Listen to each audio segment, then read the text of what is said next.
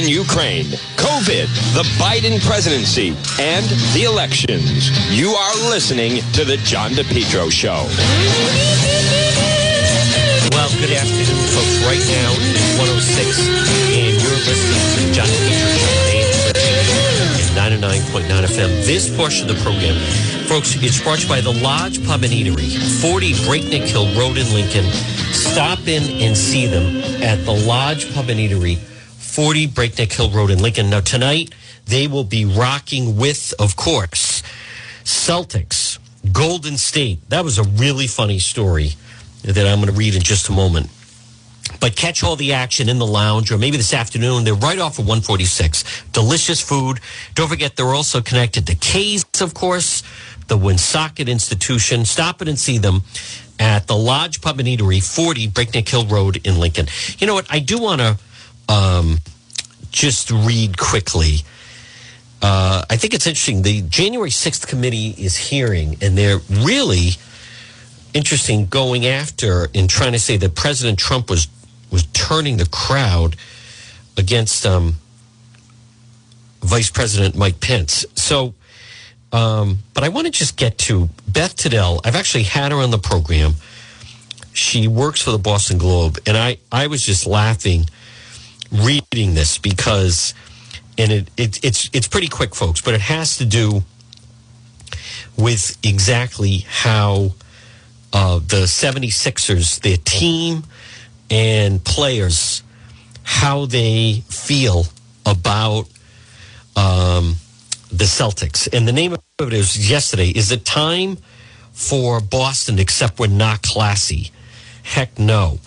Geez, Boston gets a little passionate about the Celtics, and suddenly the snowflakes are all over us. Apparently, we're not, quote, classy. Sure, fans were a tad impolite to Golden State Warrior power forward Draymond Green in the heat of last week's game three. And true, we chanted Draymond sucks and something else that rhymes with that, but he's got a potty mouth too. They were they were actually chanting blank you Draymond, blank you Draymond, boom, boom, boom, boom, boom, blank you. And yes, a Fenway, they write, Beth Teitell writes, a Fenway sports bar used a sandwich board to taunt both the wife and daughter of Warrior star Steph Curry. And the girl's only nine years old. But what are the chances she saw it? And sorry, maybe it's actually true, as the sandwich board asserted. Curry's wife, quote, Ayesha Curry can't cook.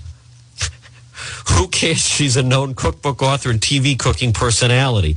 I love that that sandwich board put that up. And the thing with the duck boat tour guide. Bring it on. Microphone in hand, stuck in Back Bay traffic. What was supposed to, what was he supposed to do when he spotted Warrior head coach Steve Kerr?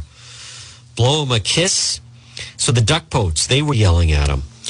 Let's uh, let's let Mike O'Brien, the guide, huge sports fan, take it from here. I immediately start going on about, you know, we're doing these duck boats, Steve Kerr.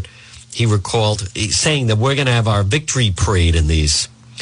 And okay, so maybe a couple of people are parading around in bright green T-shirts that read "Draymond sucks," and there was a time when that was considered not that was considered not a nice word. Maybe it's time now, but welcome to the real world. We'll acknowledge the sports director from a Bay Area TV station, Jason Dumas.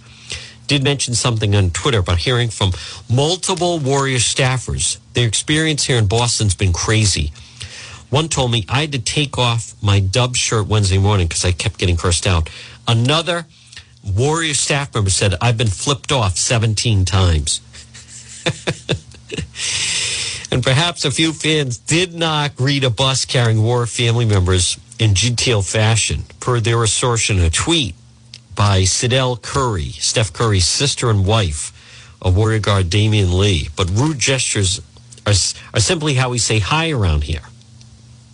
According to a tweet, that's how she interpreted it. I'm curious if the people flipping off the family bus think it's the players they're flipping the bird to or know it's just family. So maybe we're not behaving like we're in a, and she writes, effing library. but hey, no less of an arbiter of good taste than Adam Silver, the NBA commissioner. So no problem with the fun we're having when the Warriors came to the Garden last Wednesday. I want fans to enjoy themselves. I mean, of course, as the league office, you want to see it done with respect for all the participants, but I get it. I love the energy Boston fans bring. But listen to who doesn't get it Warriors guard Klay Thompson. Here he is in a press conference. We played in front of rude people before, dropping F bombs with children in the crowd, real classy. Good job, Boston. And it was the same story from Coach Kerr. Classy, very classy, he snarled underneath his mask at a post game press conference. She writes, I'm sorry, but how have people not noticed how seriously we take conduct? I have recently learned the Garden put an NBA conduct advisory on every seat in courtside proximity. We encourage you to enjoy the game, cheer for our players and team in a respectful way, it reads in part. What if chanting the F word is how we enjoy the game? Never mind that maybe it's not the people in the $2 million court seats that are causing the problems. The Garden also runs pro decorum messages and fan text hotline multiple times per game on the Jumbotron. But the Warriors leading the best of seven series, three games to two, of course, will be respectful towards tonight's game, game six, the outcome of which only determines our entire lives. If we win, there's a game seven. If we seem to be losing, we'll stay classy, all right. Boston style. So uh, that should be interesting tonight. I think that is really funny and you think about it, folks, it's just something about the Northeast, whether it's Celtics fans, Phillies fans, uh, the Bills Mafia. I um, I don't know. I think it's it's all. Um, I think it's all. I I mean, I find it obviously comical, and I love the fact that they were just taken aback, uh, almost like in disbelief of how they have been treated. So I want to play a little of um, as we speak, the J6 hearing is underway, and I just want to get to this part that they're getting to right now about. Um, although I have to watch some of the language that they play, uh, they're really going into the element regarding. They're trying to say that that President Trump was in, encouraging the crowd to go after and was flaming them up on on Mike Pence. Um, I, am obviously not convinced of that.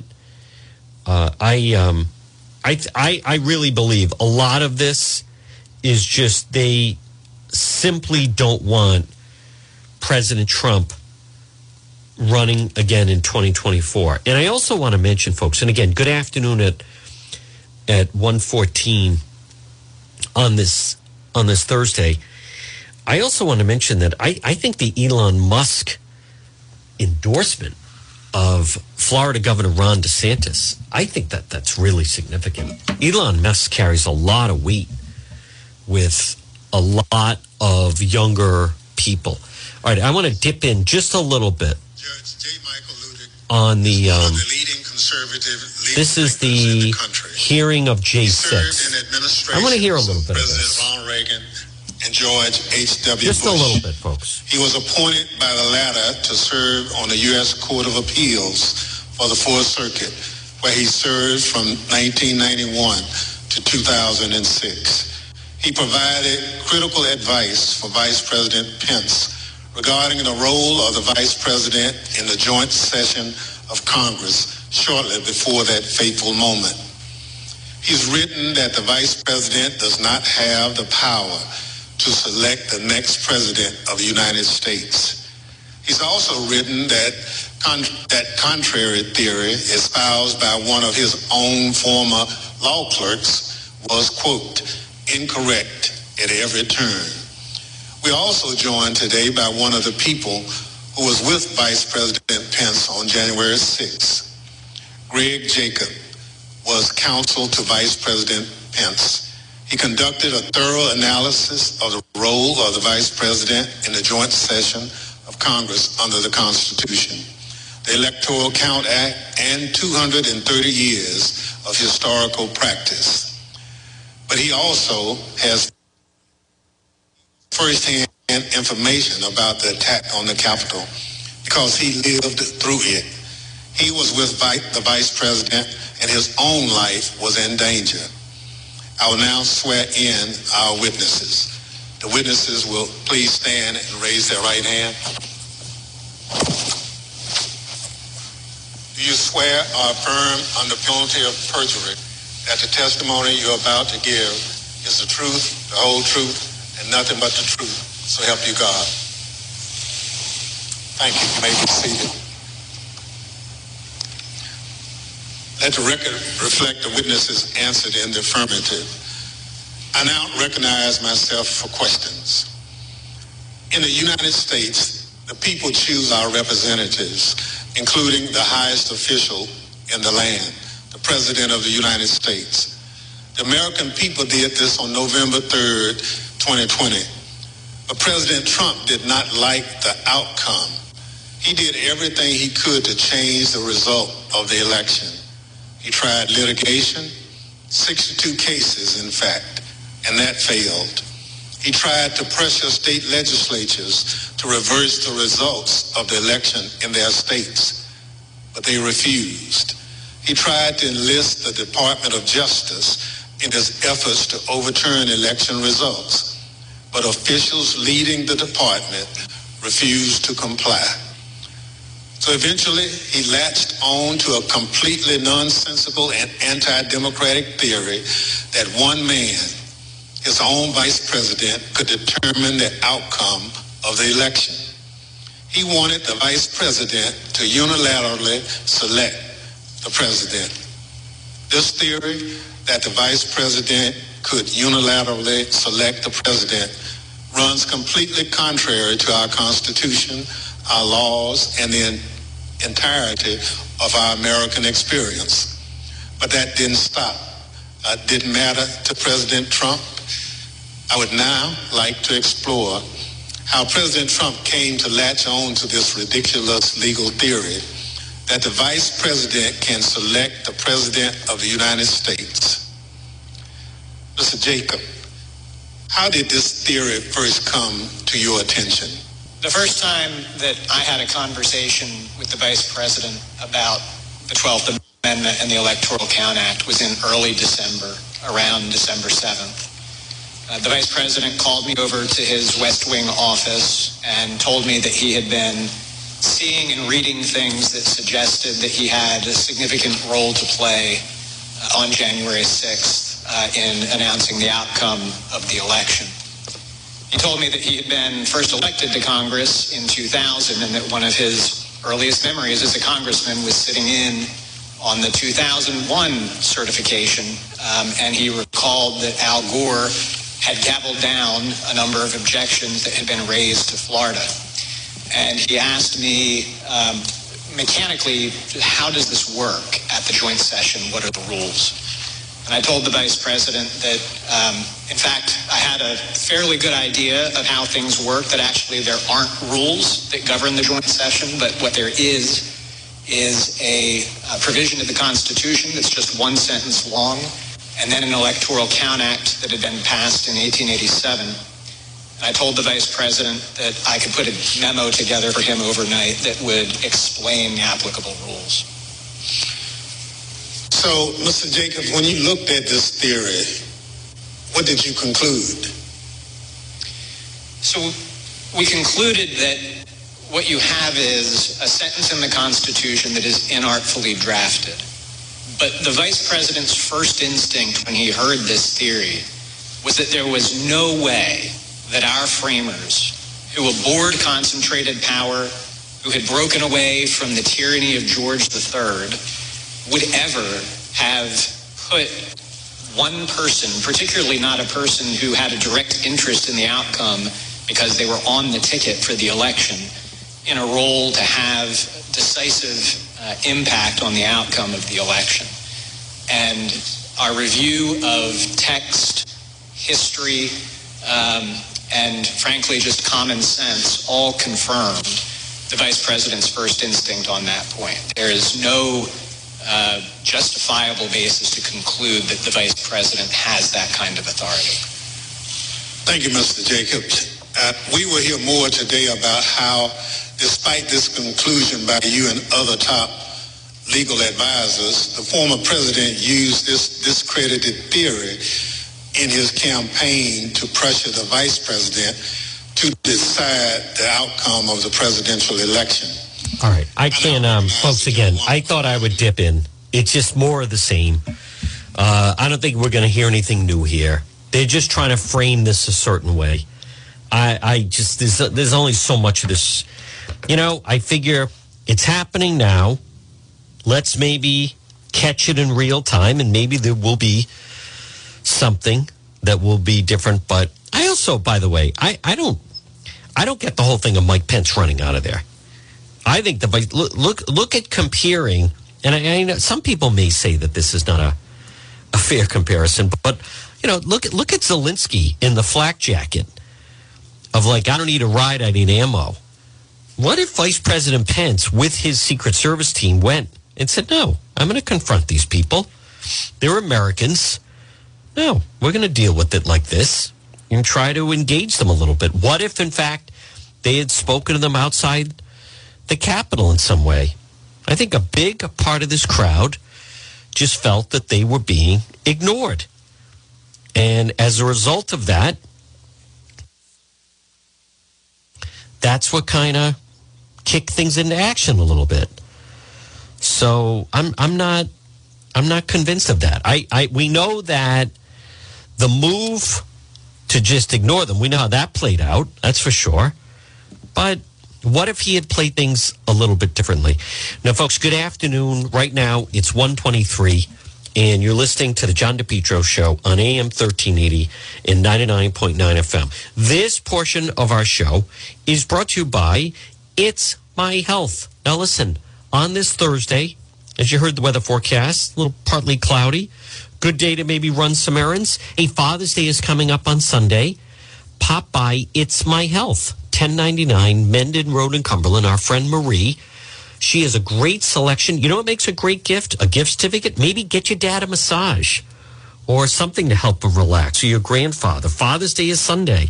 They also have great, you know what makes a great gift? Local maple syrup or local honey. Or how about some nice herbs, teas, and spices? A nice, thoughtful gift. Natural skincare products, essential oils. Get him a massage. It's My Health, 1099 Mendon Road in Cumberland, diagonally across from Davenport Restaurant, right in that historic white church. Stop and see the Queen of Health, Marie, at It's My Health in Cumberland. Folks, as always, I encourage you to visit the website, depetro.com. And don't forget depetro.com, which is brought by Surplus Provisions. Listen, we don't know where things are going to go, but you need to protect yourself, your family, your business. Stop in and see Tanya and Frank. There's a link on the website, depetro.com. Quality military surplus, tactical, survival gear. They're one mile from Garden City. Pontiac Avenue in Cranston. There's a link. They also have a great Facebook page. It's Surplus Provisions. All right, I want to go to a little more sound of the day and, and where these hearings are going. I believe what's really happening is they're just, this is all being done to, they are afraid of President Trump, I believe, running again in 2024. I, I, I just think that's what it's all about. Um, in the backdrop of that, you have Elon Musk endorsing, saying he would vote for Florida Governor Ron DeSantis. I think that's really interesting. Um, you know, how about even and Ron DeSantis saying he welcomes the African American vote? All right. This is a report. I think it's pretty good on what this hearing today is all about. And I've met him and interviewed him. It's uh, Jon Karl with ABC. President Trump pressured Vice President Mike Pence to block the certification of the election. Chief Washington correspondent Jon Karl has exclusive new images of Mike Pence on January 6th and what we know about the testimony we're going to hear from Pence's inner circle. Good morning, Jon. Good morning, George. These never before seen photos of Pence and his family that were taken on January 6th provide a fascinating window on the pressure campaign that, Pre- that Pence was facing, a pressure campaign that ultimately led, that led to uh, threats against his life. The photos from January 6th that you've never seen, obtained exclusively by ABC News. Vice President Mike Pence just whisked off the Senate floor by the Secret Service, huddles with his brother and his daughter, the fear visible on her face. Second Lady Karen Pence is seen closing the curtains as the mob of rioters storms the Capitol, fearing they would see her husband. Minutes later, Pence and his family were taken to a loading dock beneath the Capitol complex. Late that night, tweeting these pictures with the Capitol Police. During the siege, the crowd of Trump supporters was searching for Pence after he rebuffed Donald Trump's demand that he attempt to overturn the 2020 election.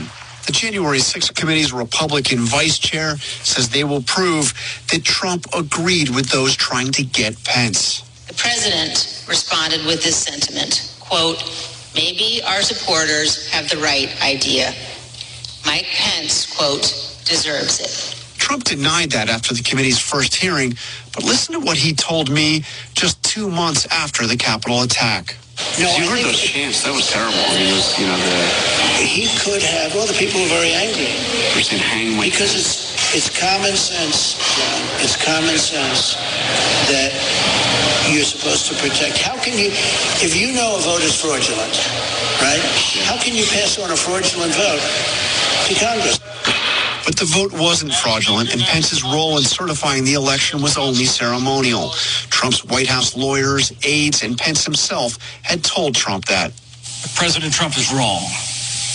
I had no right to overturn the election. Trump ignored all of them and launched an all-out pressure campaign against Pence, even issuing this warning the day of the attack. Mike Pence is going to have to come through for us, and if he doesn't, that will be a, a sad day for our country because you'll never take back our country with weakness. You have to show strength and you have to be strong. After the Capitol was cleared that night, Pence returned. This picture showing him working with his daughter on the speech that he would give as Congress reconvened to certify Joe Biden's victory. To those who wreaked havoc in our Capitol today, you did not win. Violence never wins. Freedom wins. And this is still the people's house. Pence himself is not testifying today, but he has given a green light to all of his senior advisors to cooperate with the committee. You will hear from several of them today, both in live and recorded testimony. George? And John, the committee also has new evidence that Ginny Thomas, the wife of Supreme Court Justice Clarence Thomas, was involved in this effort to overturn the election. Uh, Ginny Thomas is a pro-Trump uh, activist with extreme views. Uh, we already know that she had been in communications with White House Chief of Staff Mark Meadows and Republican legislators. We now know the committee has in, in their possession uh, emails between Thomas and John Eastman. He was the lawyer that was pushing this whole argument that Pence could somehow single-handedly overturn the election. But, George, I don't know that those emails will be a major part of this committee's investigation. Jon Karl, thanks for that full coverage. I don't think it will be, and I don't think it came into play again, folks. Good afternoon. Right now, at 129. You're listening to the John DePetro show on AM 1380 and 99.9 FM. I think an effect that this is having is with all this noise, I think the real desired effect here is they are just trying to frighten people off from President Trump returning in 2024. And we still have a long way to go. Let's see how 2022 plays out every single day people ask me, you know, what do you think? Would you support President Trump? Would you support Florida Governor Ron DeSantis? It seems to be those two. I'm not, nothing against Mike Pence, Vice President Pence, and nothing against how he acted on that day. I, I just don't think he's, I just don't think he's the right guy. Um, I don't know the answer to that. You know, it, it would be a shame. Like many of you, I wish the two of them would run as a ticket. Even though for that to happen, President Trump would have to declare New Jersey as his state. Instead, you can't, you're not supposed to have two people from the same state. They'd both be from Florida. And, um, you know, uh, Cheney, when he, when Cheney was going to be the vice president for President Bush, he then had to claim Wyoming as his state because otherwise they both would have been from Texas. So I, I, I know people, and again, I, I just, it's a still a long way to go. Um, you know, in, in, let me answer myself on that. It is and it isn't. because actually, next August will be the, the uh, Iowa straw poll.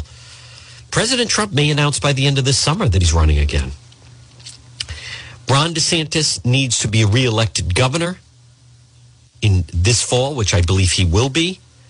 And then he's got a free shot. And then into the new year, I wouldn't be surprised if one year from now, maybe even in the spring, you start to see some element of a bunch of Republicans on stage in a debate. I think so. I think Vice President Mike Pence is going to run. I think Chris Christie's going to make a run. I don't know about Ted Cruz. Possible um, Rick Scott of Florida. But the, the the two that I think are the early favorites, obviously, it's still President Trump's party. And I think Florida Governor Ron DeSantis. I don't know. And I know some people, and you're not wrong, that would maybe like the two of them to kind of run together, but I, from what I understand, that's not happening. Things can change. Things could change. Um, I don't know the answer to that. I don't know. That would be interesting if President Trump ran. DeSantis was his VP, and with the, almost the agreement of just one term. But I, I, I, I hear that things are not good between the two camps. Maybe it could hey, maybe it could be patched up. You know, LBJ and Kennedy, they certainly didn't get along. Um, Regina, Governor Raimondo and Dan McKee did not get along. So maybe it's still early and something, some kind of a truce could be worked out between the two camps. Now, folks, right now at 133, this portion of our program is brought to you by Yankee Tree. This is who I use. Let's just say now on this Thursday, They've been doing tree removal since 2006. And you can call them and get a quote. Yankee Tree, 24 hour, 24 7 emergency service. Um, get a free quote with Yankee Tree. They do tree removal, stump grinding, tree pruning, emergency service. They, they do it all. Yankee Tree. They're reliable, they're dependable, located in northern Rhode Island. And again, their website is yankeetreeservice.com. But call them 401 439 6028. 401 439 6028. Whether it's tree trimming or tree removal, they get right up in that bucket truck, stump grinding, tree pruning, Bobcat service, and emergency service. Yankee Tree, 401. You want someone you can depend on, 439 6028. And they're also, you know, properly insured. They're the tree trimming experts that you can depend on.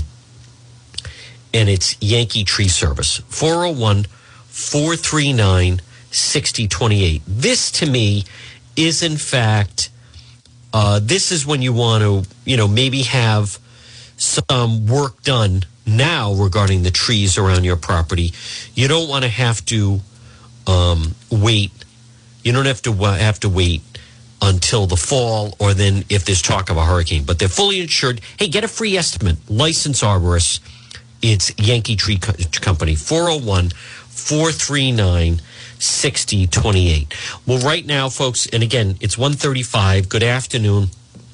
You're listening to the John DePetro Show on AM 1380 and 99.9 FM. Remember, visit the website, depetro.com. And I also, I want to remind people, you know, you, you not only want to make sure you're protected, your family's protected, your home and business are protected I highly encourage you to contact Allstate Lock because if anything, they have security cameras. Why not have security cameras installed in and around your property? They're more and more popular now. 401 349 0042. Allstate Lock, experts in locking systems, building security, and online at allstatelock.com com, or you can call them Danny Gruslin 401 349 0042. So now locally, uh, you know, as much as, as I said earlier, Governor McKee is touting the, the fact of these unemployment numbers. But I, as I've told you, I, I don't think they're real. And if you're a business right now, I mean, is there anyone that that really feels right now everywhere you go that the worker shortage is is still it's still a problem. You know what else? As I've said, folks, there's a problem where children are under attack. Look at this headline in the Boston Globe. Former Salem gym teacher, 36th, 36 years old, charged with sexually assaulting 10 female students. You know, you have the North Kingstown coach. You have now the Salem coach. Like, what? Children are not being protected. Former gym teacher in Salem was arrested Wednesday morning, alleging he sexually assaulted 10 female students enrolled there between 2015 and 2018. Joint statement police school officials identified the former teacher, Daniel Hakem, North Andover. 32 counts aggravated indecent assault, battering a child under 14. Pled not guilty, blah, blah, blah. Ordered held $200,000 cash bail. His next hearing's August 8th. He was the phys ed teacher at the school 2015 2018. 2018, the reports of improper conduct were brought to the attention of the Salem public school officials. Um, the statement continues immediately removed from the school, suspended pending an investigation. He ultimately never returned to the school and was separated. But this this was four years ago. How long do these investigations take? I'm just I, I do not understand that. I repeat, how long? He pled not guilty in December to seven counts of indecent assault and battery on a child under 14. The December case involved one alleged victim. He was indicted on the additional counts Wednesday, nine more. I mean, this is a serial predator. And then tonight, um, tonight, Channel 12, you know, Tim White, he's going to have some of those those uh, male students that were in North Kingstown with the naked fat test coach. It is it is absolutely and well, I thought it was indefendable, although as I've already talked about some of the people defending him, I um I just don't understand how you know this type of thing. Apparently, some people say it, wasn't even a secret; it was an open secret. Who who's in charge? I also want to mention right now, one thirty nine. I saw some of this with there were people, their first defense is try to try to defend the school. Their first defense seemingly is to try to defend the individuals as opposed to let it play out. I, I mentioned, you know, there was the there was some parents complaining to me. Is that a week ago, two weeks ago now? Of the kid was threatening to bring a gun to school. Yeah, that's right. I think it was over Memorial Day weekend and um, and and there were parents started attacking. They didn't want any type of attention on the school. They want any type of discussion about that.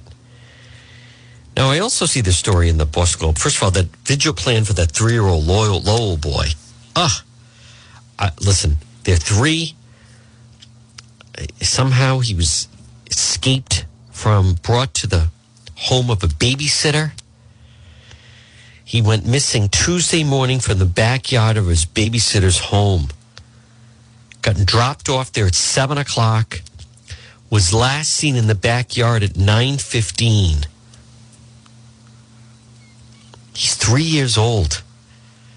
He was reported missing at nine thirty, and then the body was found Wednesday morning, shortly after one o'clock. His body was found Wednesday, excuse me, shortly after one in the pond. 650 feet away from the babysitter's backyard. His body was found close to shore in five feet of water. Ah!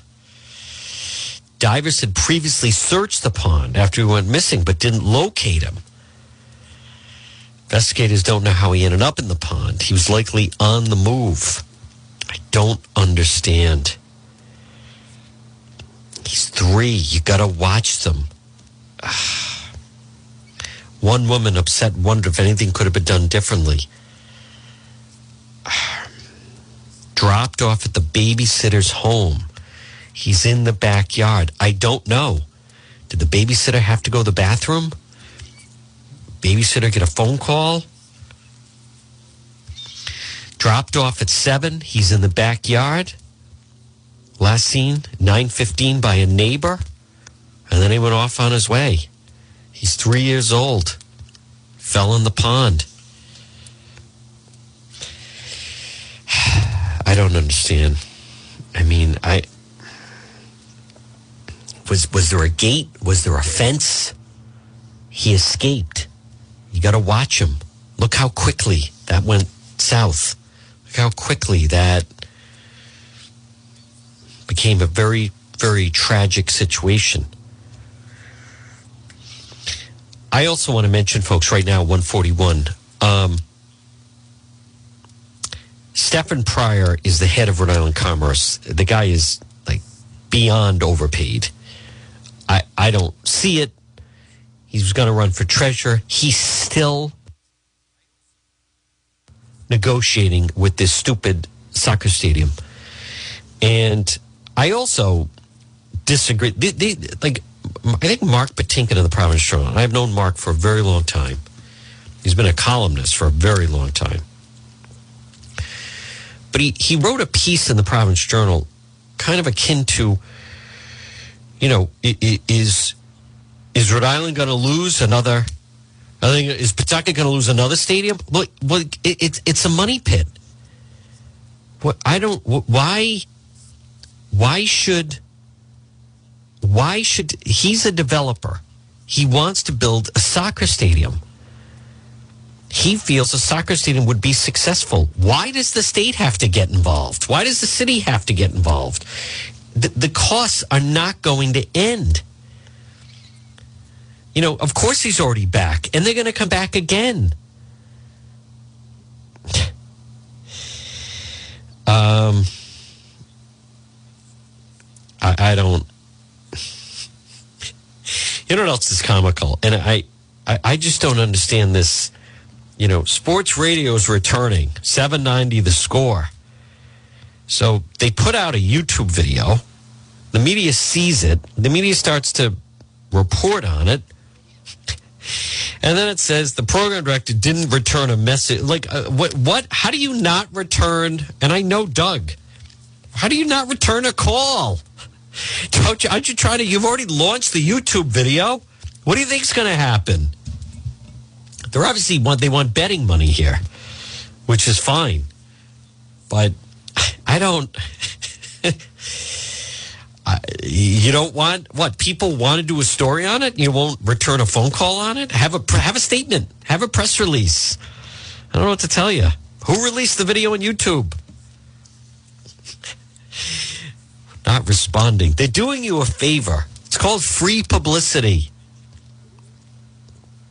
I, I just don't understand that. I mentioned earlier, folks, a body was pulled from the water in Warwick, but it was the um, not Charlotte Lester. That case, that missing case continues. It's a missing person case. I get asked about it every day. My answer is the same people also wonder about some of the dangers some of these edibles. How about the bus driver claims he didn't know his gummy snacks included THC? Do you hear about that in Connecticut? He blacked out. Commercial bus driver, 38 counts of reckless endangerment. Oh, I, I didn't know the gummies had THC in it. Stopped the bus on the side of 95. He was slumped unconscious in the driver's seat open package of Smokies edibles, cannabis infused fruit chews. Tests show he had a high level of THC in his bloodstream. What a surprise. He told the judge, I had no idea I've been snacking. I thought I was eating regular candy. It's not the best defense I've ever heard, but it's a defense. been driving for them for 10 years. He doesn't drink, he doesn't smoke, he has a sweet tooth, he likes candy. Well, you know, this whole business of, you know, this wouldn't have happened a few years ago. Now this stuff's in, in everything. Well, no, that's that's not true. it's not in everything. If if here's a here's a hint. If you purchase cannabis edibles, ready? Here's the spoiler alert. It's going to have THC in it. If you buy gummies that don't have them, then they don't have it in it. Folks, tonight, game six, Celtics Warriors in Boston. Celtics need this game. Then it goes game seven, eight o'clock, Sunday night, Father's Day. And then the game switches back to um, switches back to Golden State. Or Golden State closes it out tonight in Boston. Either way. Um, this is a joke. Rhode Island unemployment rate falls below 3%. Then why are there still so many help wanted? That, that, that's not a real number. They're not adjusting to real numbers of people that are just no longer in the workforce, much like they're no longer adjusting to people that claim to be homeless, but they're really just people who just don't, they just want free rent. If you don't want to work and you want the state to pay for your housing, that doesn't make you homeless. That makes you someone who's unwilling to pay rent. So, this business, uh, how many people right now? There, are people, they're, they're no longer working. You know what else? Something else I want to mention, folks, at 148. I, I am the number of people that are on disability. It, it, think of what disability started out with. I, I, I meet people all the time through the course of the job. And again, good afternoon at 148. You're listening to the John DePetro show on AM 1380 and 99.9 FM. And then I find out from various people, people I'm interviewing, people that I meet that I'm investigating different stories and cases. No, they, they just get the monthly disability check. They, they're perfectly fine. They, they could work. But again, it comes back to if you pay people not to work, they're not going to work. Uh, this, th- this you know, everything granted to people and everything becomes the protest and the chanting and housing is a human right and God, we need more free housing. That means those people, they don't work. They get used to it. Why should they go to a job? They get a disability payment, they get EBT cards, and then they just choose not to work. Folks, this portion of the John DePetro show is brought to you by Competition Shooting Supplies, 435 Benefit Street in Pawtucket. Firearms, accessories. Sunday is Father's Day. Arms for all skill levels. John Francis is so knowledgeable. Stop in. We'll talk to him tomorrow. Competition Shooting Supplies, 435 Benefit Street in Pawtucket. You take the last exit in Rhode Island, exit 2A, and then you just go past the Attleboro train station then you hang the left at Newport Avenue and Benefit Street, and you'll find competition shooting supplies, preparation ammo, firearms. Remember, he'll also buy firearms off of you, or if you can sell them at competition on consignment. It's competition shooting supplies. Well, folks, good afternoon. Right now, the time, local time, is 150 and you're listening to the John DePetro show on AM 1380 and 99.9 FM. I um I like to be optimistic, but we have to deal in reality. But that Elon Musk Elon Musk saying that he'll back DeSantis, I think that's significant. Wow, listen to this headline a billionaire bought a Florida home last year for 94 million. He's now selling it for 175 million. That there's no way that that goes through. It can't. That's not real. A billionaire bought a Florida home for 94 million last year. He's selling it for 175 million. Massive over oceanfront property in Manalapan. The priciest home ever to sell in the state. Uh, but now he, I don't, are they selling it or do they have a buyer? Billionaire internet entrepreneur Jim Clark selling an oceanfront estate for around 175. The deal's expected to set a record. Yet to see a home sell for more than 130. The off-market deal is expected to close this week. Oh wow, he's already closing it. He bought it for 94 million March of last year. Not identifying the buyer. 16 acre property, Barrier Island, Manalapan, south of Palm Beach. Previously owned by the Ziff publishing family. Clark said he and his wife bought the property as a spur of the moment purchase when they thought they were going to live in Florida most of the time. Fell in love with the aesthetics of the home. But as the year went on, they decided to stay in New York. They have a home in Bedford, which is in uh, Westchester County in Manhattan. Enrolled there, two young daughters in a school there. He also sensed headwinds in the world's economy, thought it made sense to sell. In the end, we thought, sort of thought, how much will we come down here? I knew there was someone who wanted it. I beat them to it. Let's see if they want it again. Um, he updated some of the mechanics, made no major changes. It's a phenomenal piece of property. You can't find anything like it in Florida.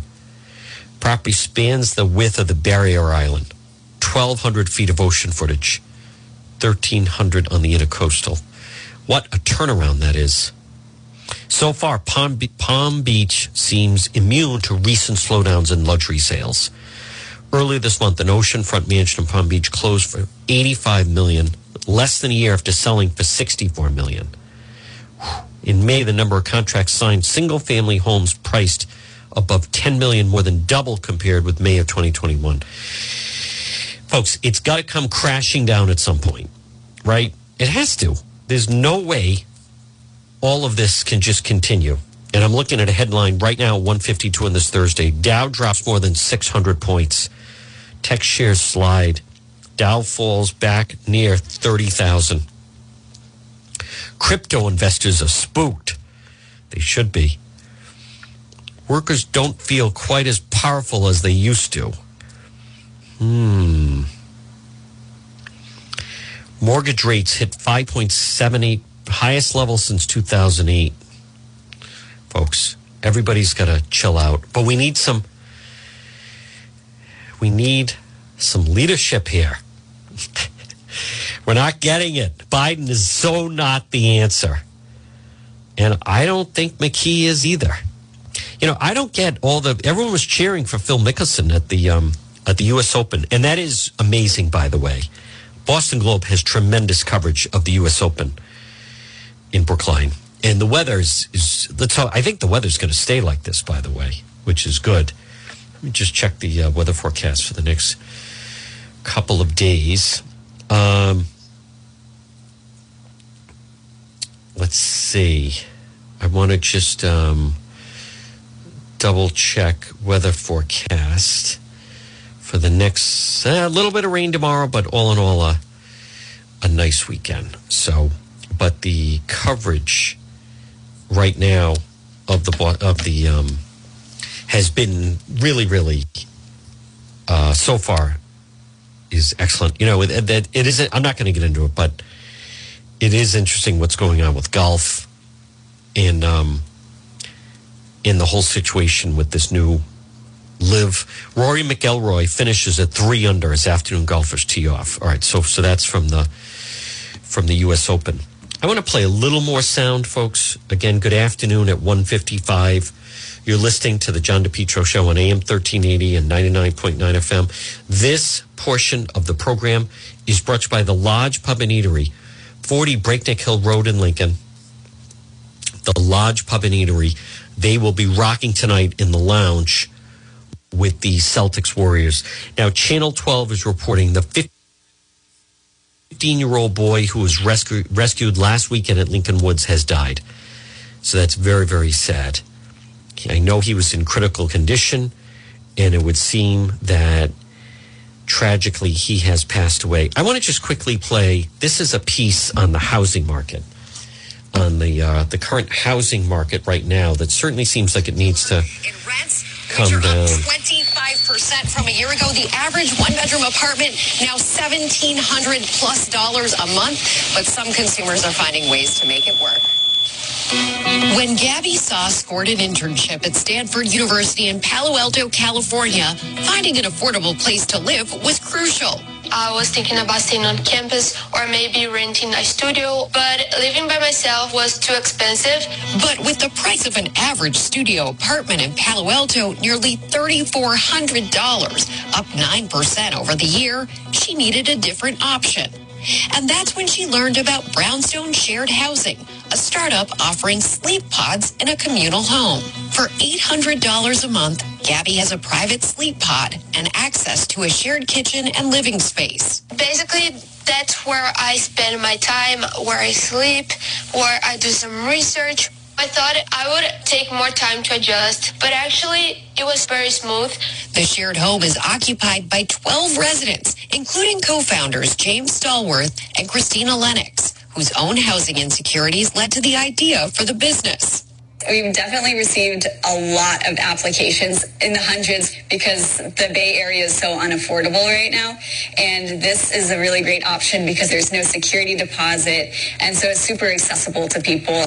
Rental prices hit a new high for the 14 month in a row and are continuing to surge. During COVID, people's rents were going down drastically, 20%, 30%. And a lot of landlords took major hits and they're now trying to recoup some of their losses. Across the country, people are finding unique ways to combat the increases. In Chicago, where the cost of renting a one bedroom apartment has increased 13%, Eric Ziegenhagen decided to move into the spare room of his lifelong friend, Sarah Dandelis. It's a great opportunity because we're all spending more on everything else than we thought we would have been three months ago, even. It's mm-hmm. Funny to kind of come back to the roommate situation. Yeah. But I think it's necessary. Rents are just outrageous. And the Krebs family from Fayetteville, Texas, who gave up renting after seven years and converted a shed into a tiny home to save money for their forever home. We're definitely seeing a trend of people downsizing. People are trying to be creative and, and